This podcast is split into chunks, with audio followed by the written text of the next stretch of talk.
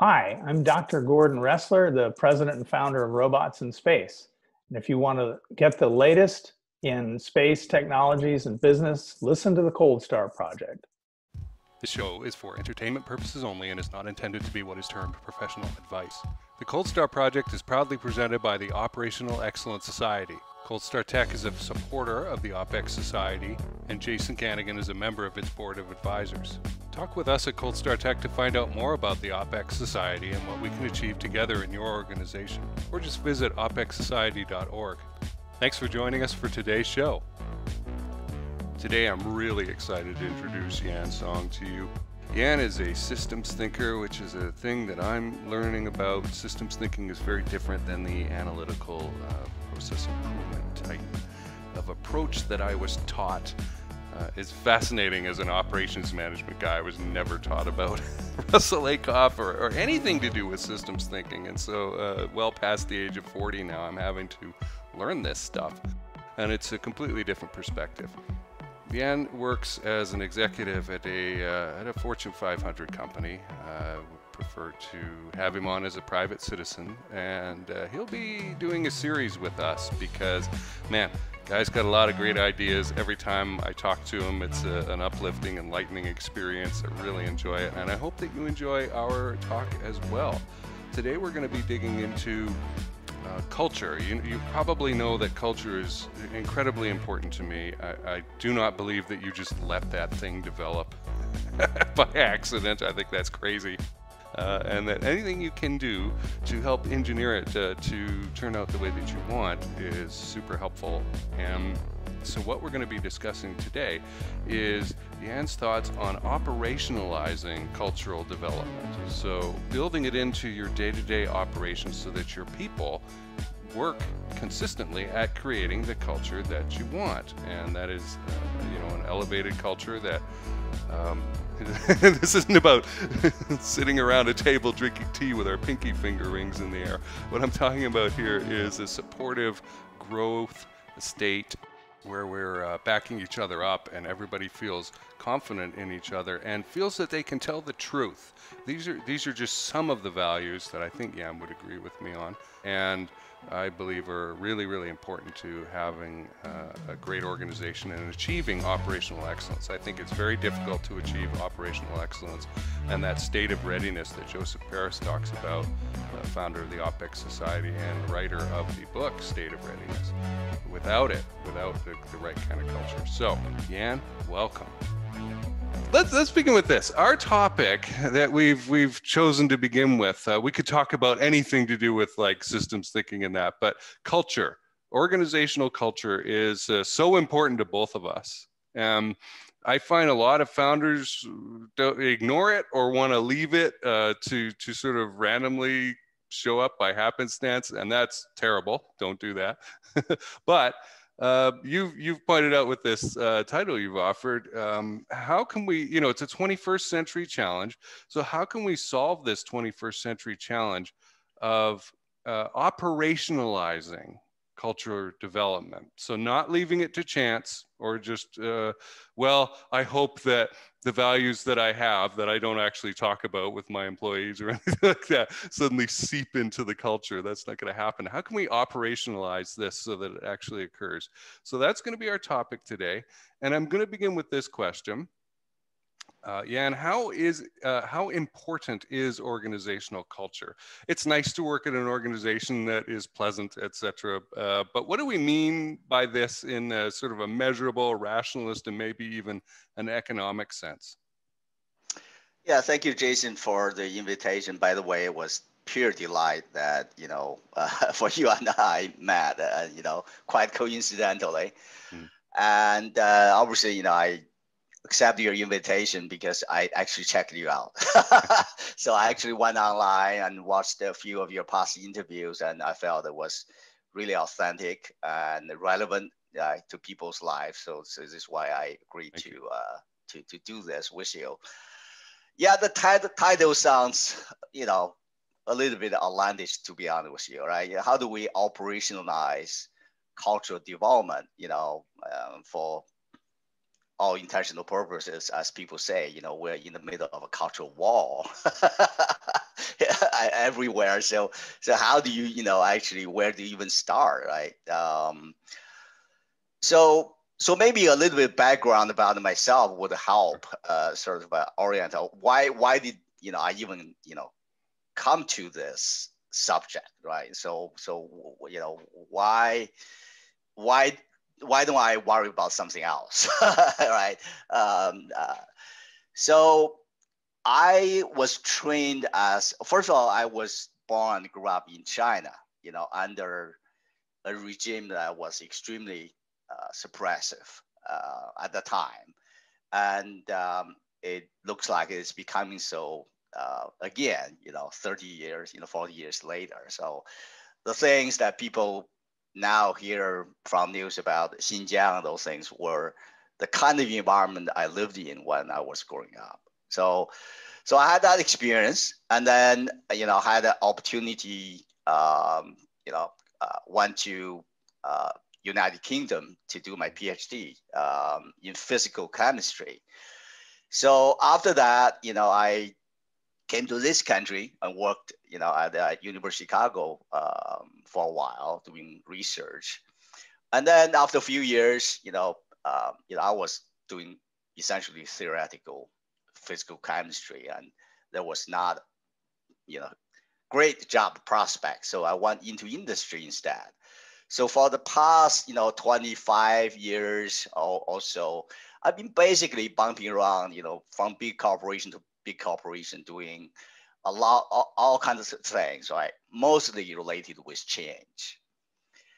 And, and that's where, you know, I came to this big, you know, uh, subject mm. because no matter what I do, right, whether it's implementing a huge, you know, software application like SAP, you know, uh, whatever that is, or to try to improve an unit of operations.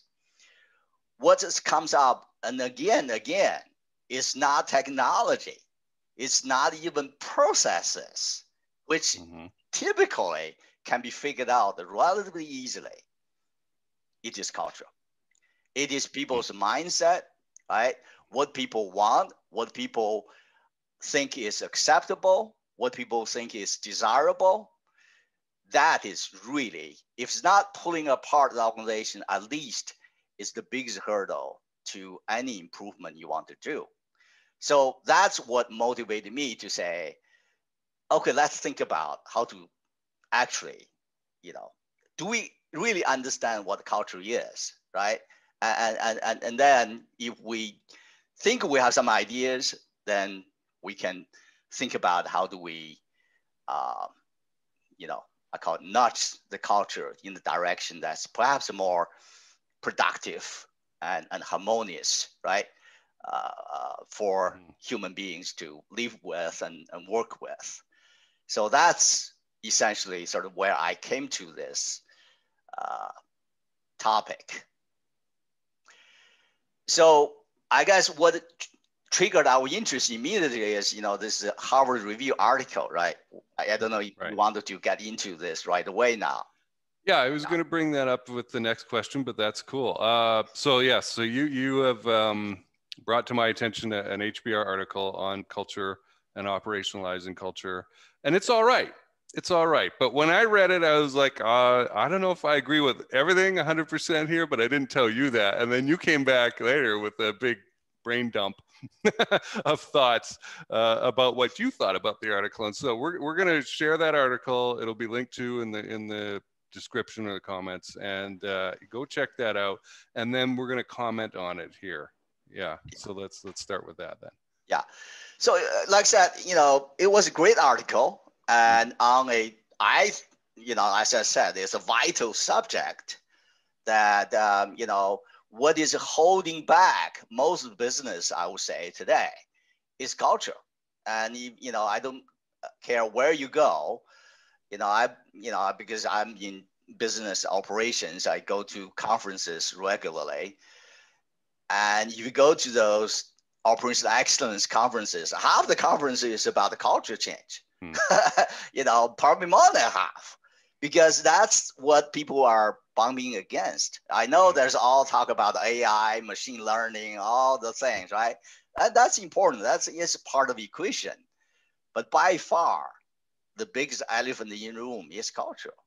And so, so I, you know, I absolutely, you know, applaud that that Harvard Business Review, you know, sort of try to, you know, focus, right, coordinate the conversation on this. But this particular car, you know, article talked a lot about, you know, the relationship between, you know, employee motivation and productivity, right? So, uh, you know, I, I I was trained as a scientist, right? So I look at things not just through the angle say, oh, these things seems to be correlated, right? They seem to be appearing together, um, which is important to observe. But then, you know, it's a big jump from correlation, something appearing together, saying one causes the other, right?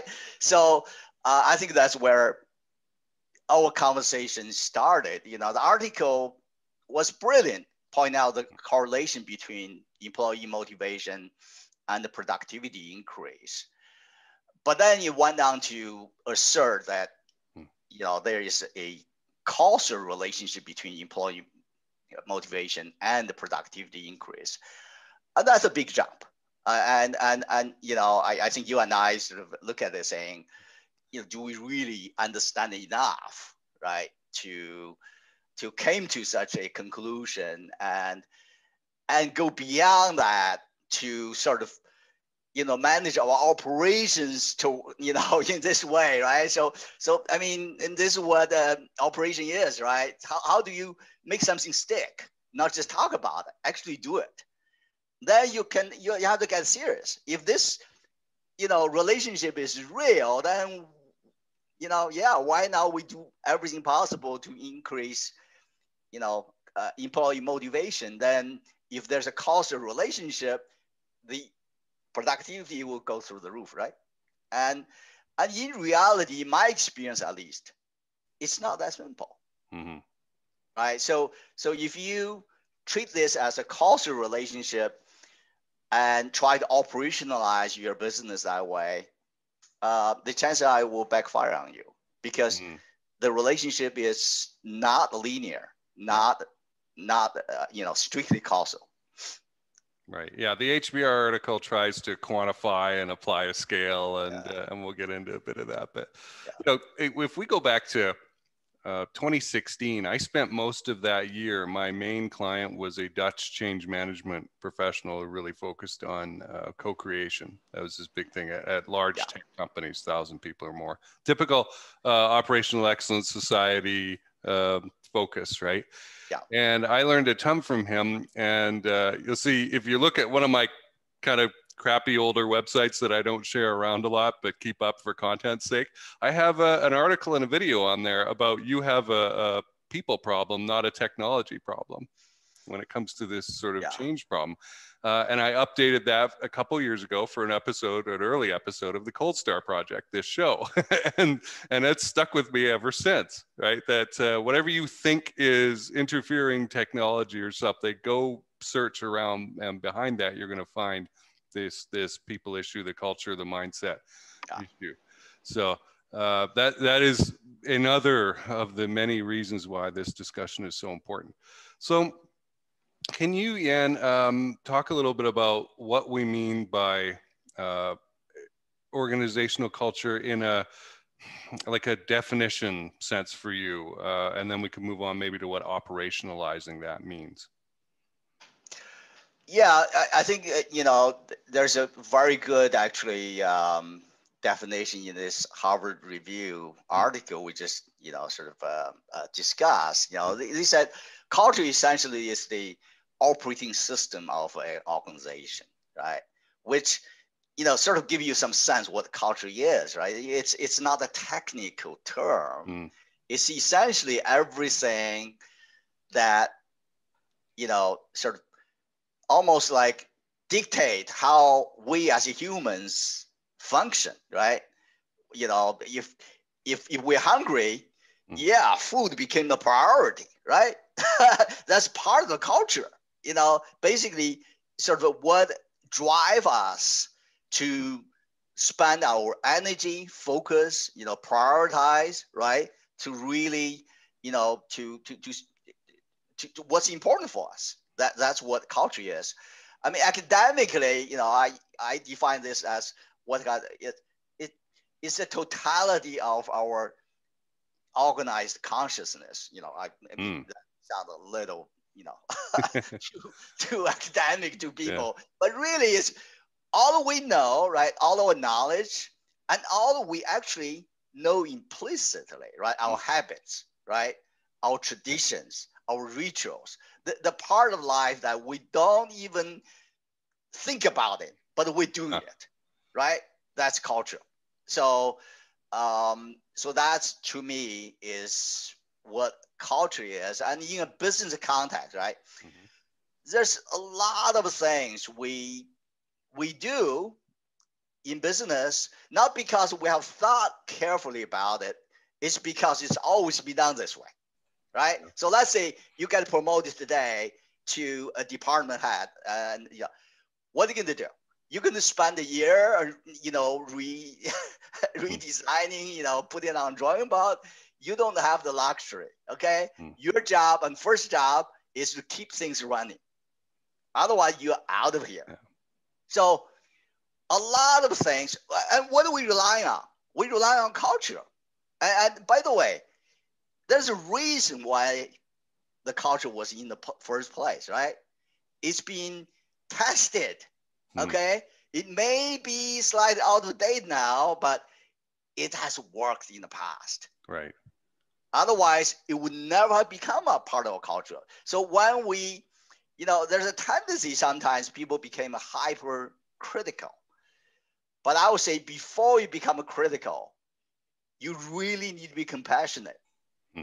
You need to understand what that culture come from.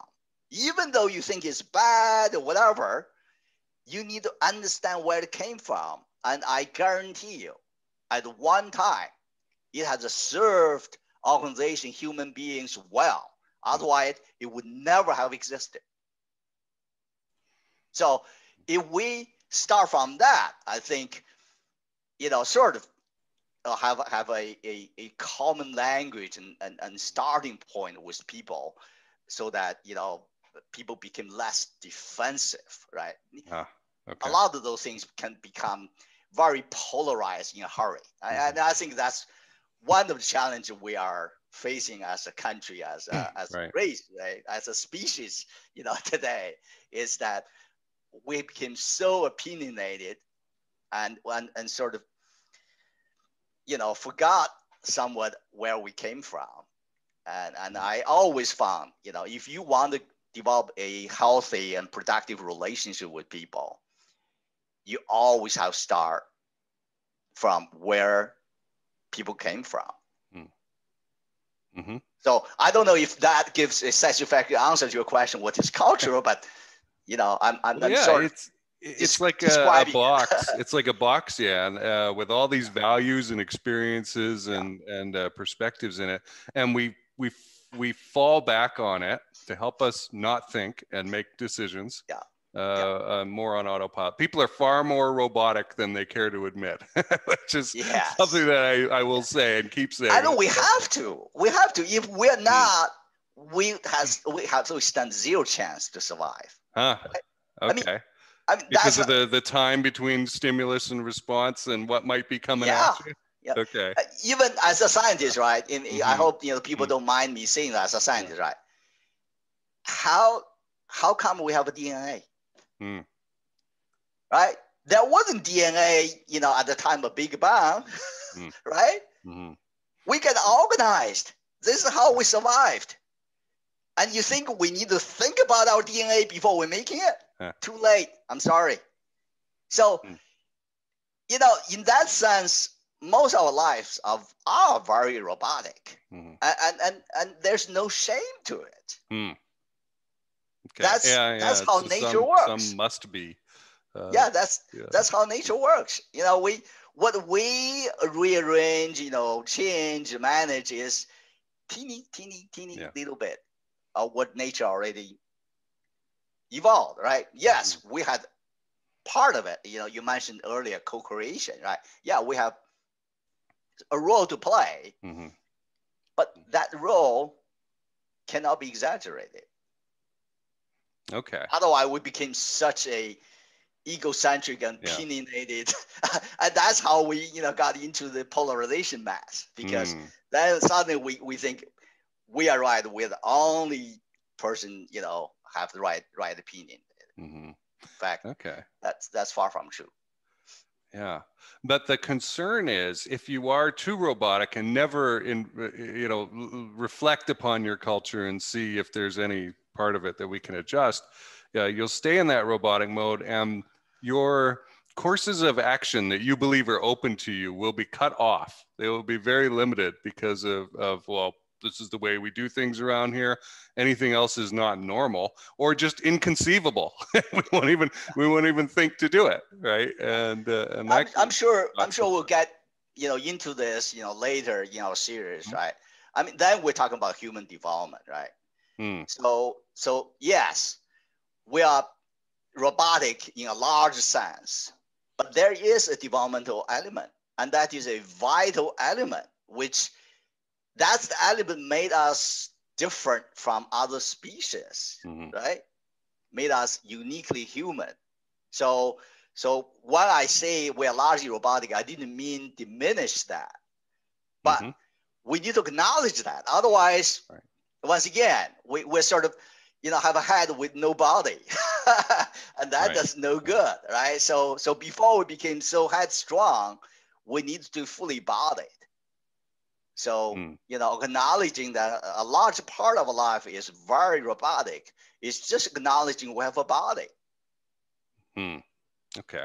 But I'm also thinking about um, certain stimulus or stimuli will come in and we will filter that according to our own perception Sure. and, and beliefs and values and things like that and uh, sort of spit out a result Yeah. which maybe we get angry right or we go eat some ice cream or go for a walk or something like that and this occurs without us thinking about it No, right no. it's it's just an automatic response but then uh, with the in the anger situation we might tend to blame that other person sure. and say yeah it made me angry well no your your perceptive filters of that stimulus and how and how you interpreted it uh, uh, you know autonomically i guess uh, made you made you angry Yeah. uh, and so this this is you know and then you've got these complex interactions of all these people coming into an organization to Mhm. work and and i kind of picture this like the buzzing molecules right Yes. bumping off each other Yes. and little explosions happening and, and it's all kind of an autopilot right, right. if, we're, right. if we're not careful and so that's why uh, a, a- great reason about why looking uh, at this tricky topic of culture uh, in organizational development is so important Yes. so let's let's get uh, a definition out there then of what operationalizing cultural development means what's our definition for this Uh, so, you know, obviously, you know, we'll, we'll get into some thing that, right? So to me, as a scientist, right? So as we described, I mean, it is just natural that people were born into, you know, different environment, right? Like when I was born, I was in, you know, under communist, you Mhm. know, rule. And, and then later on, I moved into different environment and our environment changes, we change, Mhm. right? I mean, I can't imagine I'm, I'd be talking to you if I, you know, was still in China. So, Hmm. so, so who made those different environment? People, Mhm. right? So then we're talking about development, right? Because it is possible, yes, we're largely robotic, yet we can create vastly different environment culturally, right? And once again, you know, those just don't fall from sky. People did that. And that's development in, in, in the basic sense. That's definition of development. So yeah, there's some randomness or there's some luck. There's some, you know, yeah, things like that. Or what happens if, you know, the British actually put down the uprising, hmm. you know, and, and and America never got, you know, founded. I mean, that was possible. So mm-hmm. so it was not a you know uh, totally uh, determinate, but there's certainly patterns, right? Principles and, and, and, and, you know lessons that we can learn from those large cultural development patterns. And that's what we, I mean by you know cultural development. I mean, uh, back to today, right? As, as I said, we, we already talked about. You know, if you ask any business executive, you know, go into any sort of large business conferences, half the topic is about culture. You know, how do we get a handle on, you know, managing our culture in such a way that we spend less energy sort of, you know, sort of, you know, fighting each other, right? More towards a direction that that, that will actually make our business stronger, right? So um, that's the discussion. And as a scientist, I think we have no better way of guiding ourselves than, you know, uh, developing a science of cultural development, mm. right? So we, you know, I was trained as a, you know, physicist, and right? So, so we're very familiar with Newton's laws, you know, Einstein's, you know, theories. I mean, physics would never have developed the way that it has without the guidance of those theories or those models, right?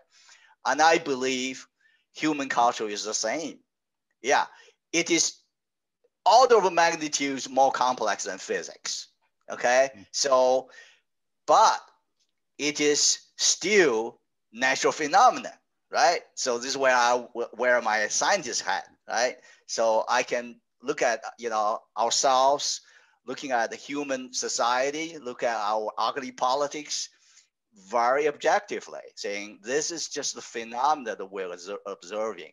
So what kind of theory, right, scientific model we can develop in order to help us better understand it and deal with the challenge we have and perhaps, you know, cultivate the way the future development might take place. Mm-hmm. And, and, and that's what I mean by cultural development. And, you know, in my experience, there have been just stunning progress made in recent decades in the social sciences mm. that has shed light on how humans actually develop, which wasn't there before. So, so while everyone was crying, saying, wow, you know, everything is crumbling down.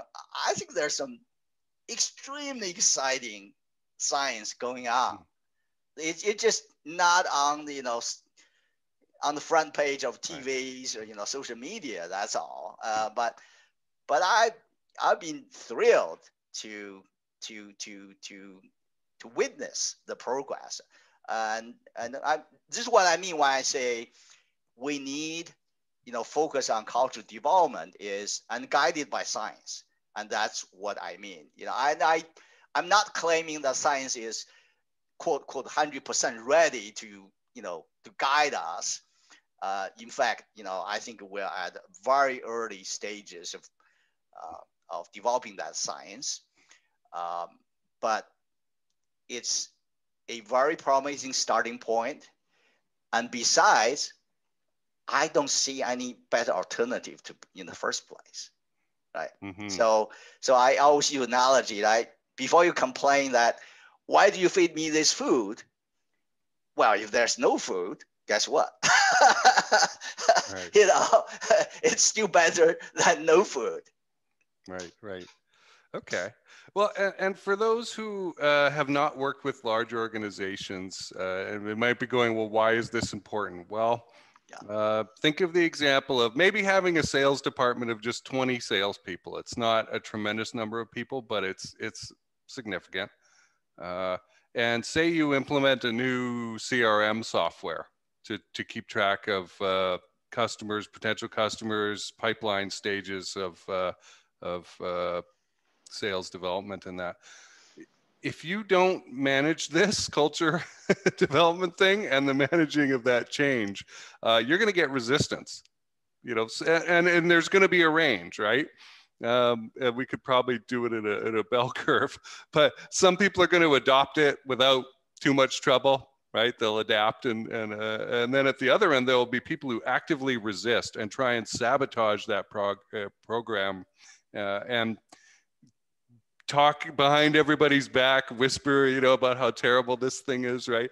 And then in the middle, you'll have people who kind of slowly adopt it, uh, uh, uh you know, dragging their heels, and they'll be putting their leads into their own um, Excel spreadsheet instead of the central CRM where nobody can see it and it's on their computer, their personal computer, not out in the cloud. So really nobody else can access it. So if they die or quit or something like that, where's the data?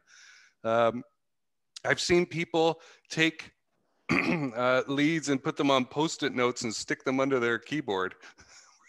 they get lost. Yeah. So, so, and I'm and I'm sharing this just to give you an example to your listener of uh, of of the nonsense, of the obfuscation, of the resistance that can happen uh, as you as you're just trying to do a simple thing which ought to be seen as something positive for the organization. Hey we're going to implement this new software. And 24 year old jason would have demanded as a high and mighty uh, plant manager from on high just do it. He wouldn't yeah. have cared about your feelings. Now 46 year old Jason is very nice. learned, learned a lot, right? And okay. also wants to get everyone to kind of go with the flow, right? So I would come to them now and, and begin with a discussion of, hey, we're looking at doing this. Um, what do you guys think we can do to help speed up the implementation of this? What are the problems you see? in uh, in implementing this and i would get some people to appoint themselves as part of that implementation team so that they were bought in and that's the co-creation part of it right? And i don't have to be the dictator and insist on anything. But okay so that that's that's the idea of operationalizing cultural development building in what yan is talking about into the day-to-day operations so that it just happens uh almost almost robotically so that we don't have to think about it. It's built in there. But let's let's find out what some of the levers and dials of how this would work are. The, the HBR article uh, lists three things: play, purpose, and potential. I didn't think they were complete, and I see the issue of this isn't a one-to-one. I push this button and they do that kind of as a yeah. result thing. Uh, the, the, you know, it's not a surprise to me, but co- compensation was not an issue either. It was not one of these three things, right? Uh, it didn't matter how much money you made, you needed to feel good about it. So uh, I, am curious, you know, play. So how much fun are you having? A purpose? Are we on a, on a task that matters to us? Potential? Where could this lead us?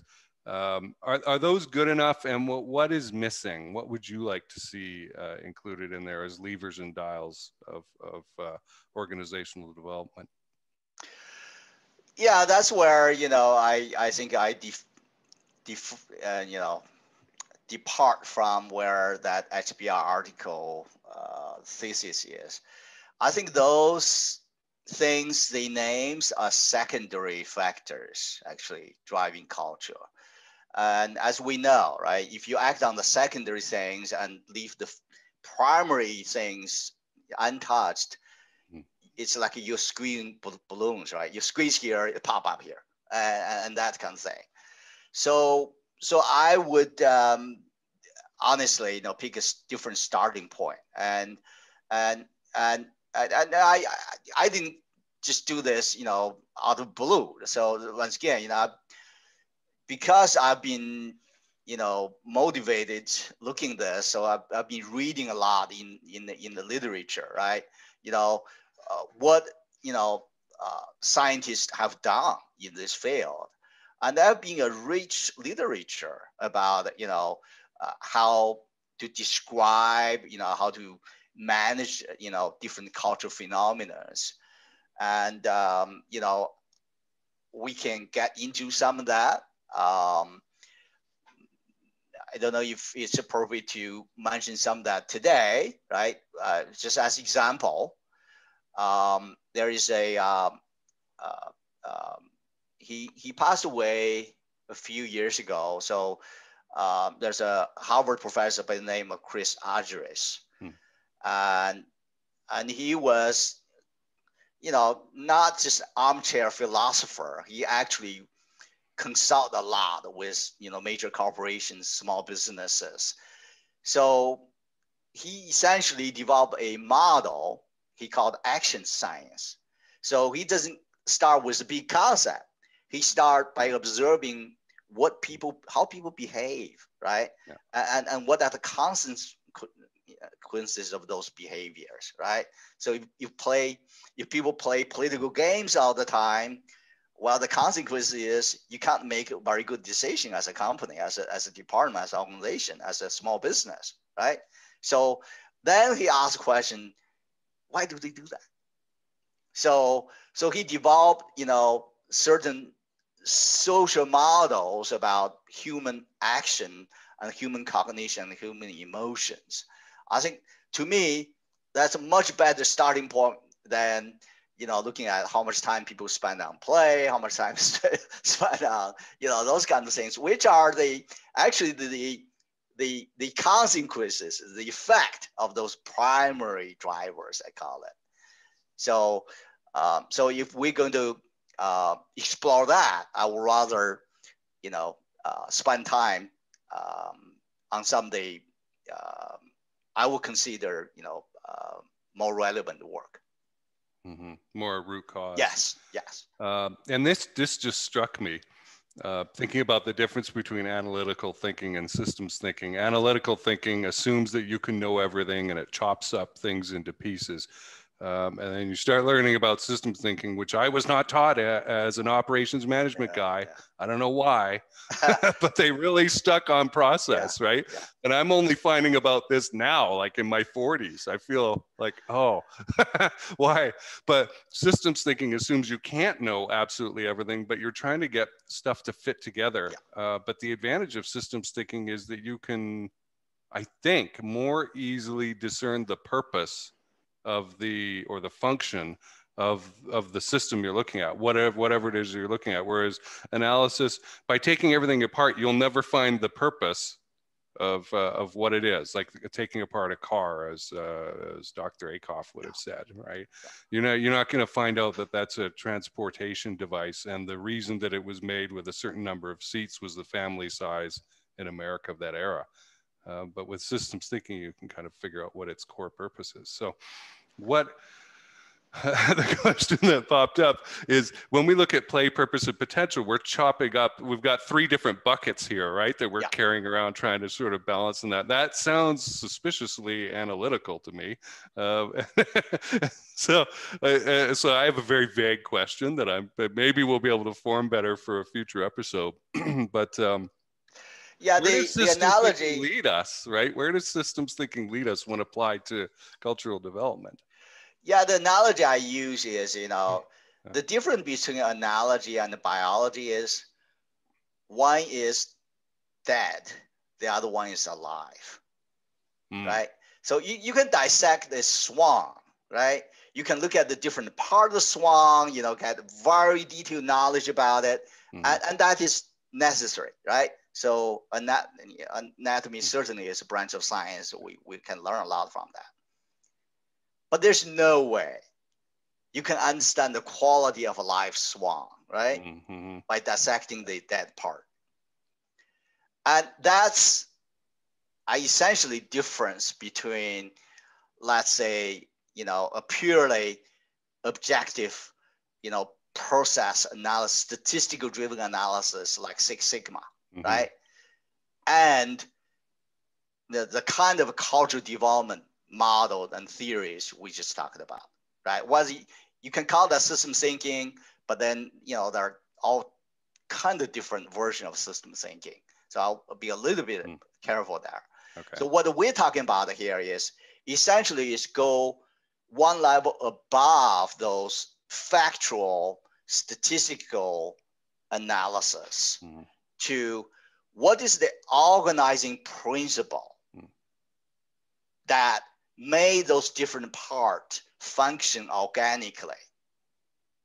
So we're going from basically the anatomy of the swan to the life quality of the swan. Mm. so we're yeah. not saying those anatomies are useless, valuable, should be discarded. Not at all right? we need that knowledge, but we're going to go one step further and inquire about the organizing principles that made those different parts of anatomy into a live swan. Okay, that helped me a lot. Your yeah. answer there.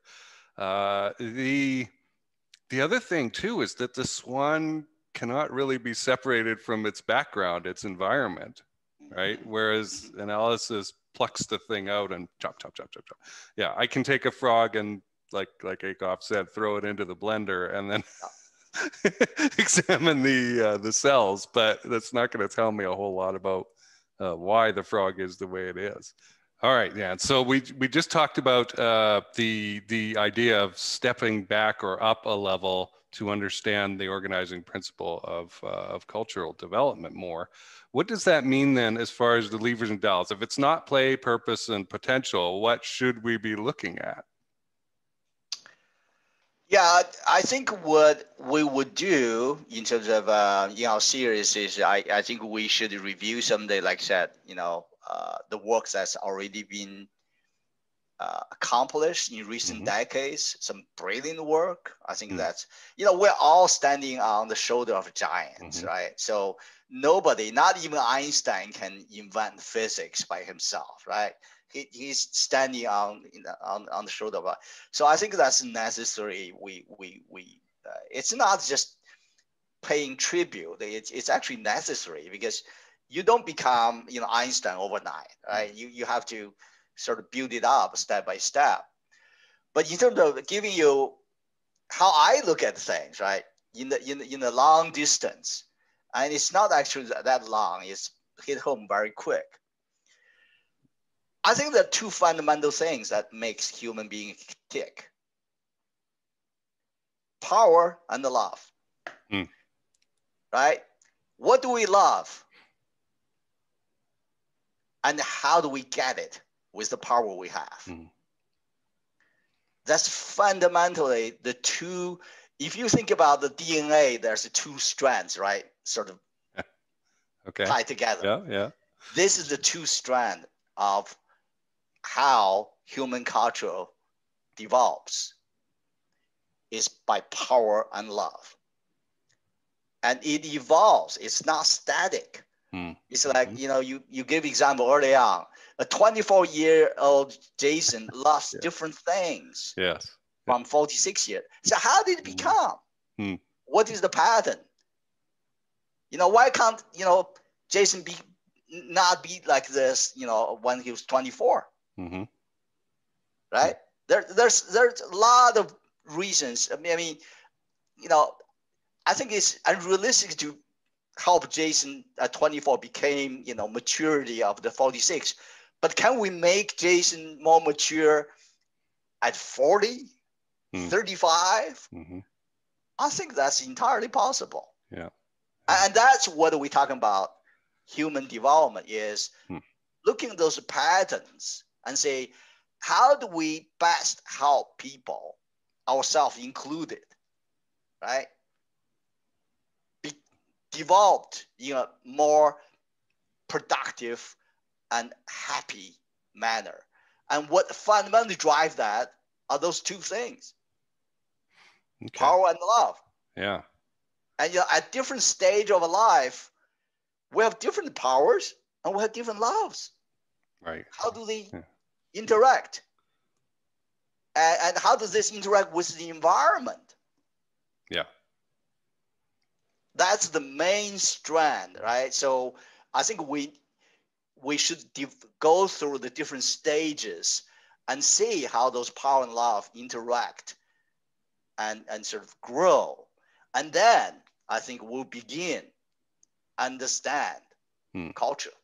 Okay. Well, I'm, I'm very interested for you to send me whatever you want to about discoveries in, in social science in the last 20 years because uh, I've wanted to pay attention and in the past I have to that sort of thing, especially for um, writing fiction.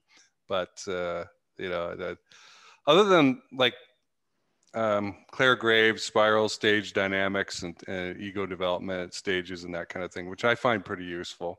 Yes. I haven't, yes. I haven't seen much else um, out there. I've, I've seen a couple things, but this that that really um, summed up a lot for me and I didn't actually know that you knew about that until I just mentioned it just now for for our listeners.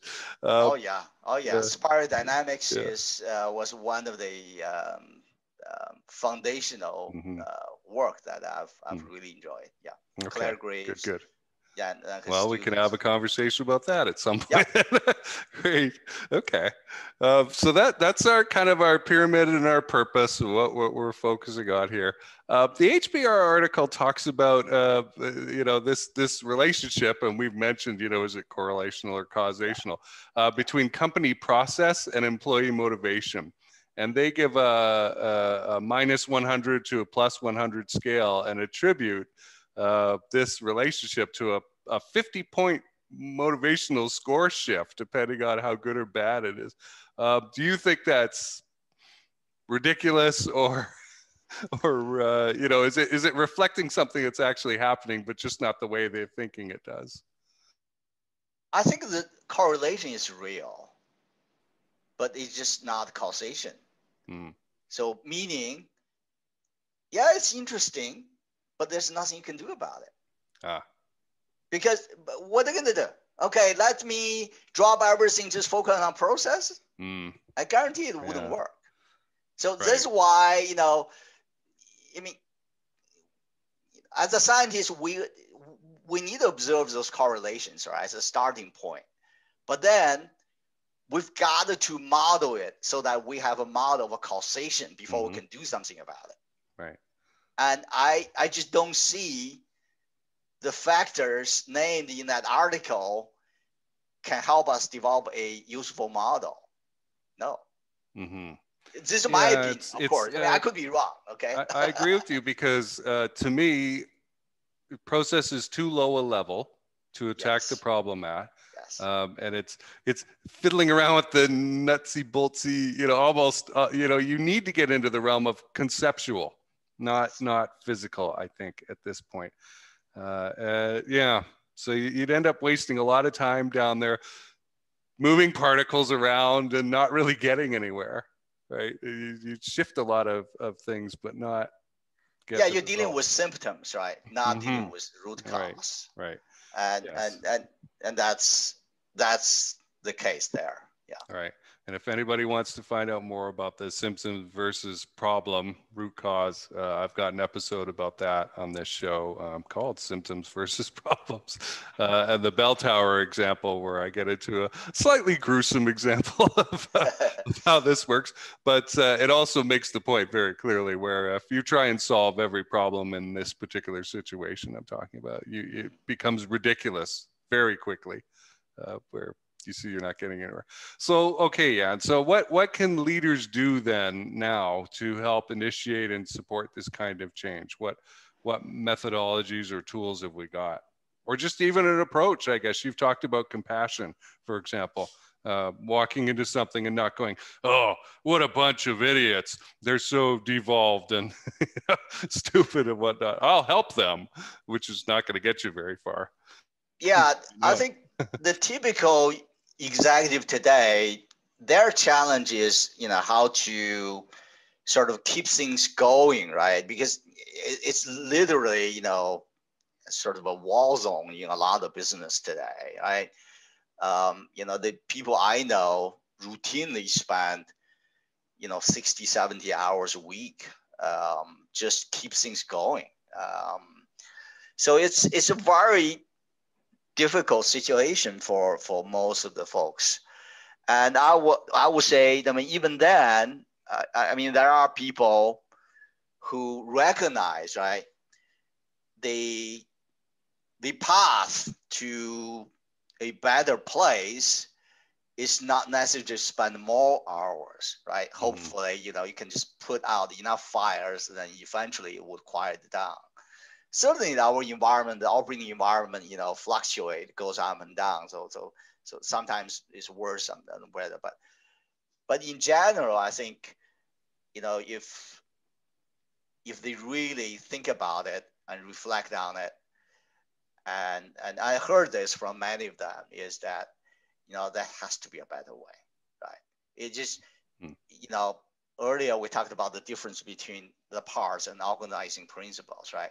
When you know people start burning out themselves by spending more and more hours, at a certain point, I think if they are wise enough, they just have to, you know, conclude it's something not right the way they're doing it. Okay, and you just need to find a different operating principle, whether it's the way you organize your business or the way you treat people, all right, the, the way you select leaders, mm-hmm. the way you yourself operate. That's usually big part of the problem. So, you know, I mean, what I think we could help is to offer that I call the mirror, right? Mm. I mean, I, I mean, essentially, I do a lot of this work with with the senior executive is is put up a mirror in front of themselves so that they can see, ah, that's what's happening, right? And and, and that mirror obviously needed to be an educated mirror, and that's where the social sciences we mentioned comes in. Okay.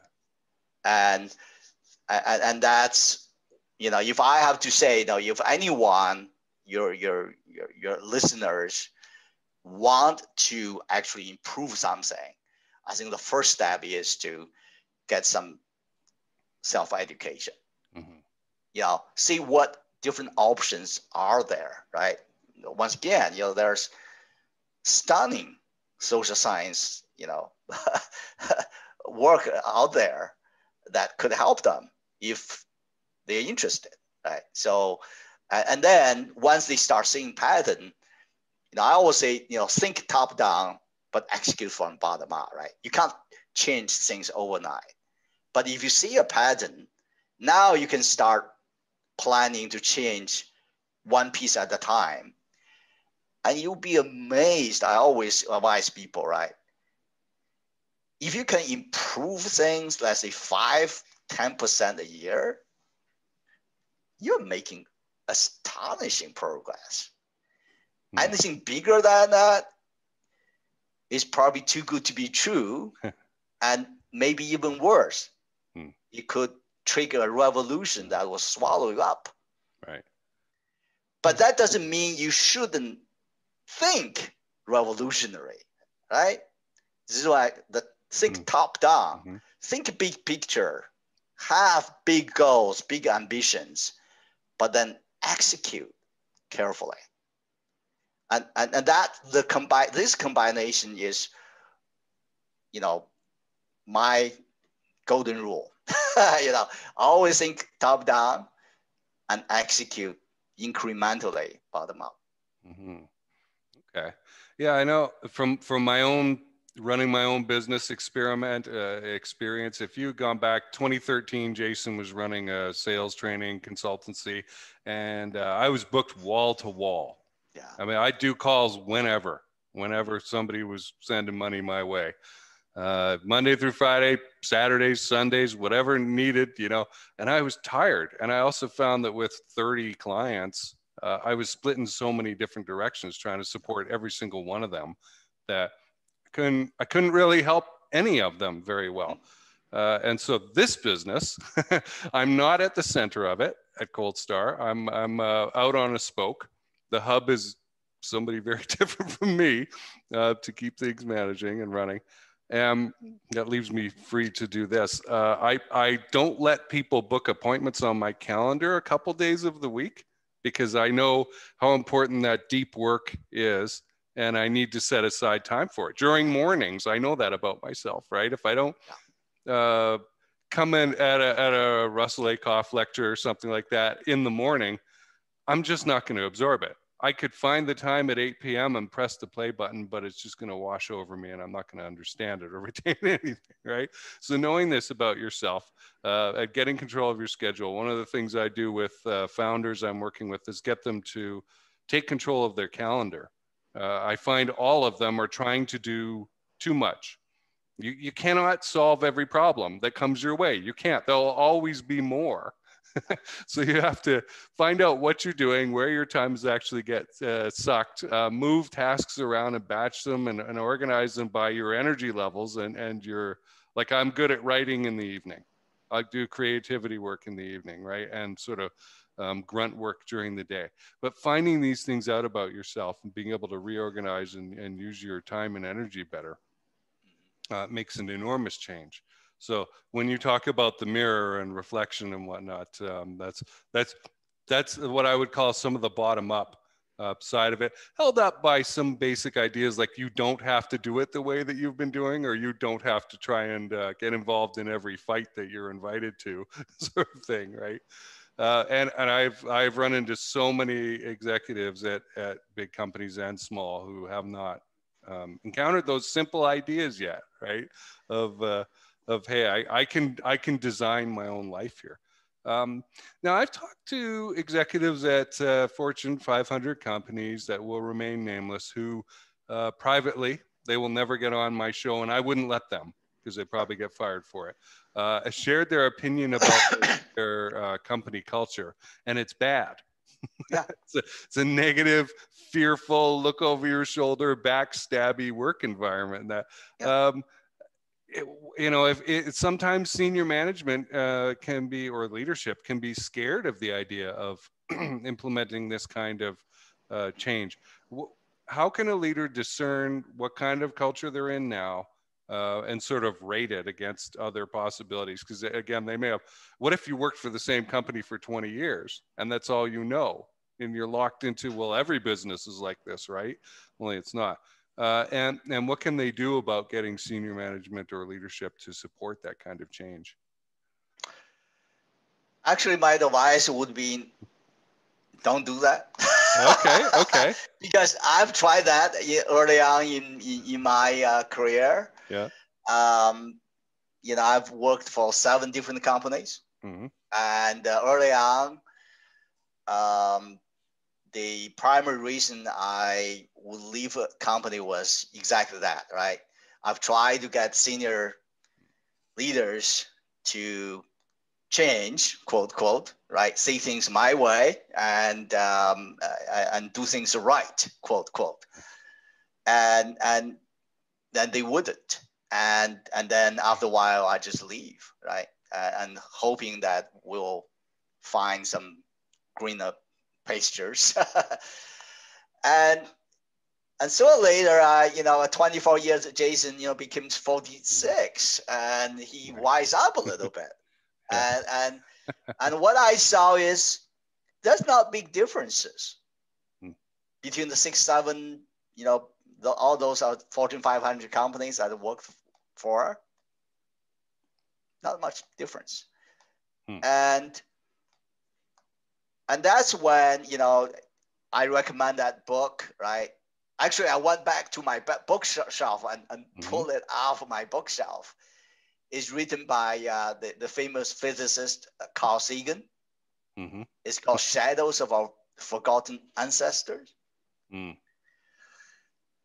So, you know, when I first read it when I was a graduate student, not, you know, not a graduate student, but researcher, you know, post postdoc. I didn't appreciate. Yeah.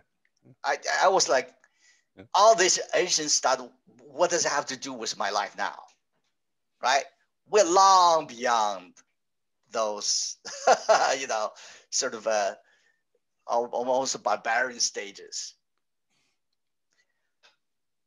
What I really appreciate since I, you know, working in a corporate was that we're far from beyond those stages. The organizational life is still very much dominated by those very, very rudimentary human love and desire and power. And what I found is instead of resenting them, like I did early on in my career, and hoping you know, find a better place, quote, quote, less barbarian, you know, mm. more enlightened. It did not exist. So, does that mean that we have not progressed at all as a species? Not at all. there's huge progress, right? I, I quote some examples, you know, everywhere. I mean, our life expectancy has doubled mm-hmm. just from less than 200 years ago. I mean, think about it. Huge progress made. So how did it happen? Right? So so then I have to basically accept this as a scientist. I need to accept this is this is the fact. We can make progress even though the organizations we work within still feels very ancient. Hmm. Right? So then I concluded it's me. The problem is me. Huh. I did not see reality in a crisp, accurate manner, hmm. right? I was too superficial. So that's what I would say, right? Stop trying to say, I can persuade my CEO, hmm. you know, my VP, whoever your direct report is, to say things my way, and then we can start change. You know, I think we need to look into ourselves first and recognize the genius hmm. in ourselves and find a way to enlighten ourselves and improve our life first and foremost. And by doing that, amazingly, you will find you will also start influencing and changing other people's lives. But you cannot do that without influencing, changing yourself 1st Mm-hmm. Huh. So trying to convince. So I, I, go back again to, to my first plant manager job. My boss there, the general manager, uh, was in his 40s and I was in my mid 20s. And he said to me, Jason, somebody's going to see you and, and pick you up. Uh, to, to work for them, right? They're going to see the value, they're going to get it, etc. right? And I waited, and all my 20s went by and my mid 30s, and it never happened, yeah. It never happened. nobody nobody noticed me and i was well, doing stuff i mean i i was i i've done a lot of civic volunteer work and uh, you know done this done that um, but it didn't happen and so finally i just had to come to the conclusion that i had to create the life that i wanted myself that i wasn't going to exactly. hook my exactly. train uh, wagon onto somebody else and get going so, well uh, i would say it might have happened jason right mm-hmm you know, so someone might have, you know, picked you up and sort of put you on a fast track, we call it, right? Yeah. You know, just shoot up as a rocket. I'm, but that's not guaranteed, right? Mm. There's a randomness to it. and, um, you know, and honestly, looking back, I wouldn't want that. Mm. Because once you're on that fast track, guess what? You lose yourself. Mm you get sucked into that culture. Absolutely. Yeah. Yeah. I mean, remember, you know, I, I, just mentioned, you know, most, a lot of executives today working long hours, mm-hmm. Making a lot of sacrifices because they're on the fast track. Mm. You know, I'm not criticizing yeah. them. Uh, okay, not at all. I, yeah. I, they're actually making valuable contributions. But I'm just saying that's not all and it's what they want. I would say that's not even the most important. Yeah. hmm. Hmm. Okay. Interesting. Interesting. Okay.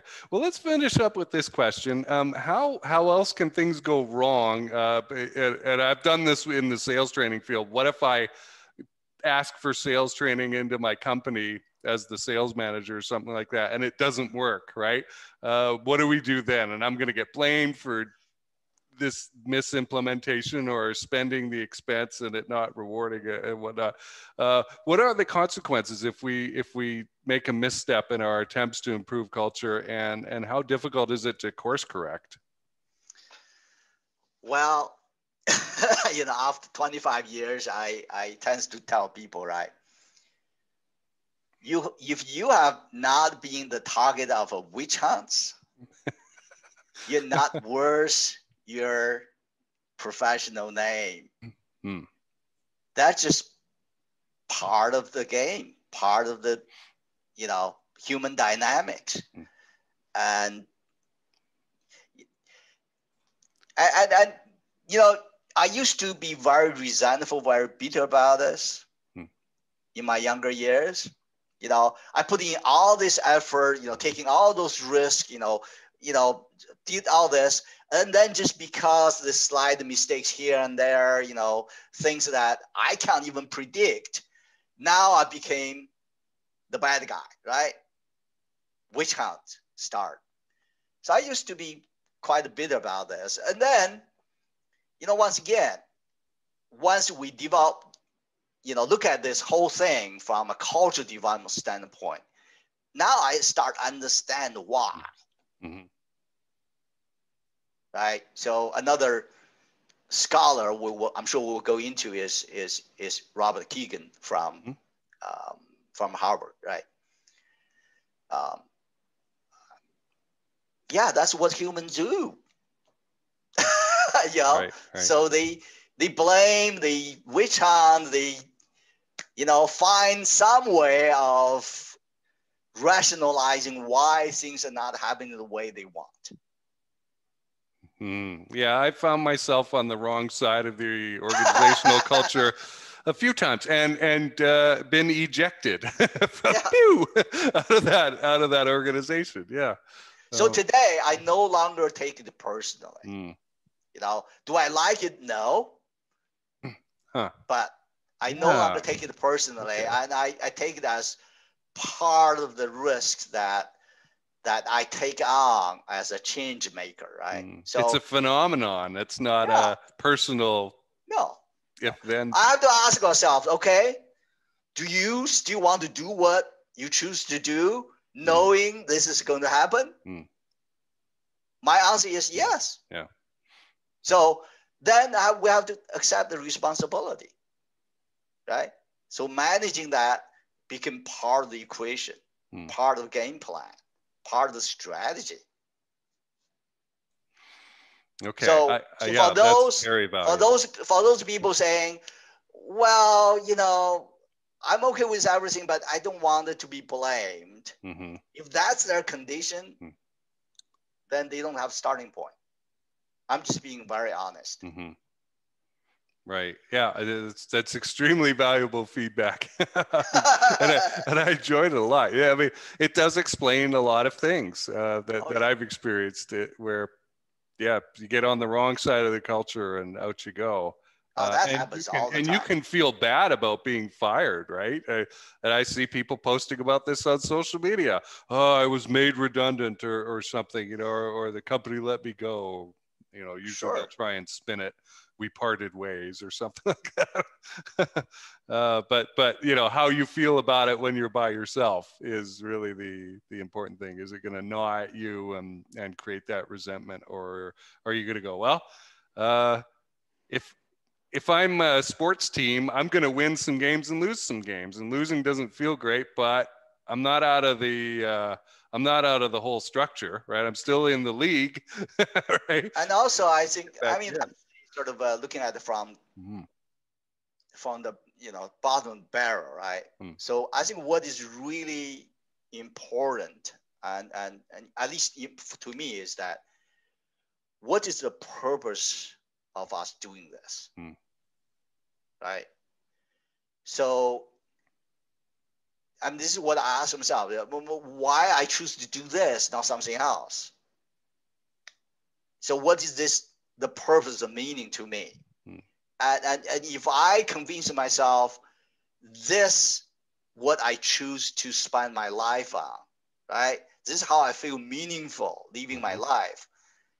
Then I'm willing to live with some of the collateral damages, right? and witch Right, hunt right. is is is part of the collateral damage, Hmm. and so that's how I reconcile this with myself. Okay. Yeah. And on my end, I want to know the truth with capital T's. And if the whole society wants to be against me and say, no, no, this other thing, is the truth, or the opposite is the way they see it. But I know, no, no, this is the truth over here, the real behind the scenes truth. And I'm content with that. That's good enough. I can. Uh, yeah, the way I use that, Jason, is that mm-hmm. you choose side with the universe. Yeah. Yeah. Right. Right. I, I feel the same way. Right you know, I, I have nothing against society, mm-hmm. but I do understand society is part of the universe, mm-hmm. not the other way around. Mm-hmm. Yeah, what is feeding into something else? Well, I hope I hope uh, our listeners found this discussion useful. Uh, if if you like this show please go ahead, go to iTunes and leave a five star review. That's something that I almost never mention, and I need to really plug that more. Uh, very few people do that. They like the show, they listen to it, and they message me about it. Uh, but like if you don't have 30 some odd uh, reviews on uh, on a, a, thing like that, uh, a lot of guests even won't even pay attention to you, potential guests and that. So uh, if you, if you want to help the show, that is something you can do. I don't ask for money. Uh, we don't have sponsors except for the Operational Excellence Society, and that's not a monetary thing. That's more of a trade, uh, and, and we support them. But I have to mark it as paid promotion on YouTube. Uh, I don't do a Patreon. I don't need it, and I don't, and I don't want to be beholden to anyone for that reason. But uh, it's been great to have you here, Yan. How can people connect with you? What is the way that you would like to be connected with them? What sorts of conversations would you like to have? Yeah, you can find me on LinkedIn. So if you search under my name, Yan Song, you will find me. And um, I, I think this is how you and I found mm-hmm. each other anyway. Um, or, um, you know, yeah, that's the best way. All right. Well, of course, they can always contact you, right? right you know right. how to find me. they can. this is true and it happens people do reach out to me and say hey how yeah. can i uh, can i communicate with so and so who was yeah. on your show well I, I, would love to do more with you uh, with this um, there's so many topics that we're able to go into and this is a very um, in my opinion a high level discussion uh, and i don't mean abstract by that i mean elevating right uh, it's going to get us somewhere uh, much more so than talking about real estate development or something like that, which I know about and could talk about, but it's not elevating really. It's just mechanical. And i want to get beyond mechanical to root causes and energy and uh, motivation and that kind of thing. So it's been great to have you here and uh, we'll see you next time. Yeah thank you so much jason. It's fun. Thanks for tuning in if you're interested in working with us at Cold Star Tech, here are some of the things that we can help with. There's a lot of people who talk about process, documentation control, attention to detail, all this stuff. We help organizations become true learning organizations. Remember, if something isn't written down or recorded in some way that's accessible, searchable, findable, it didn't happen. It might as well not have happened. So if you have two people who solve a problem, a serious problem in your organization, but they do so in isolation and nobody finds out about it, which happens all the time, then it didn't really happen and nobody else can access that wisdom. So we unlock wisdom for your organization. We do a lot of things in the space industry.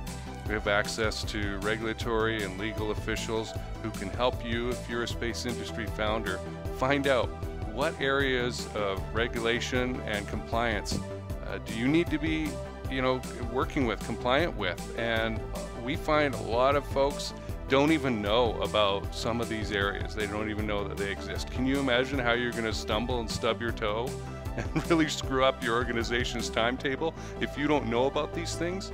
So come and talk to us. We've got great relationships with the right people, especially in the United States and in England, and uh, we'll be able to help you with that. And so when it comes to process improvement, whether that's some sort of business documentation, business development, rules. Wow, have I seen some things in business development? You got founders out there who all they're doing is quoting on projects. This is a mistake. You are wasting your energy bidding on things that most of which you never even had a chance of winning in the first place. Uh, I've seen people bankrupt themselves bidding on everything or bidding on only these uh, high end things and not realizing that you need to have a strategy so that this bidding process pays for itself. I mean, you got to learn how to screen here. And this is not something that they teach you in school. I, I, had to learn it myself. So don't feel bad about it, but come talk to us about it, okay? Uh, so either it's on the business process side or the actual manufacturing of physical goods. That kind of process improvement, you can come talk to us. Can this be done faster, cheaper, better? And yes, most of the time it sure can. Um, because people just do stuff, and the first person to invent the way of doing things uh, is the person who gets to choose most of the time how things are done. This happens all over the place. There, I like to point out our um, traffic signals for for automobiles are based on the way that they ran railway traffic 100 years before that. Okay, so and this is key in the space industry right now, which is new, right? This is an area that I personally am interested in. How we figure out how to do stuff today is going to impact generations because people are so easily locked into this is how we've always done it. And if you hear that at your organization, there's a warning bell. This is how we've always done it. You need to come talk to us at that point, okay? So reach out to us. It's easy to do. Just message me on LinkedIn or email me at jason at coldstartech.com. I want to hear from you. Thanks for listening.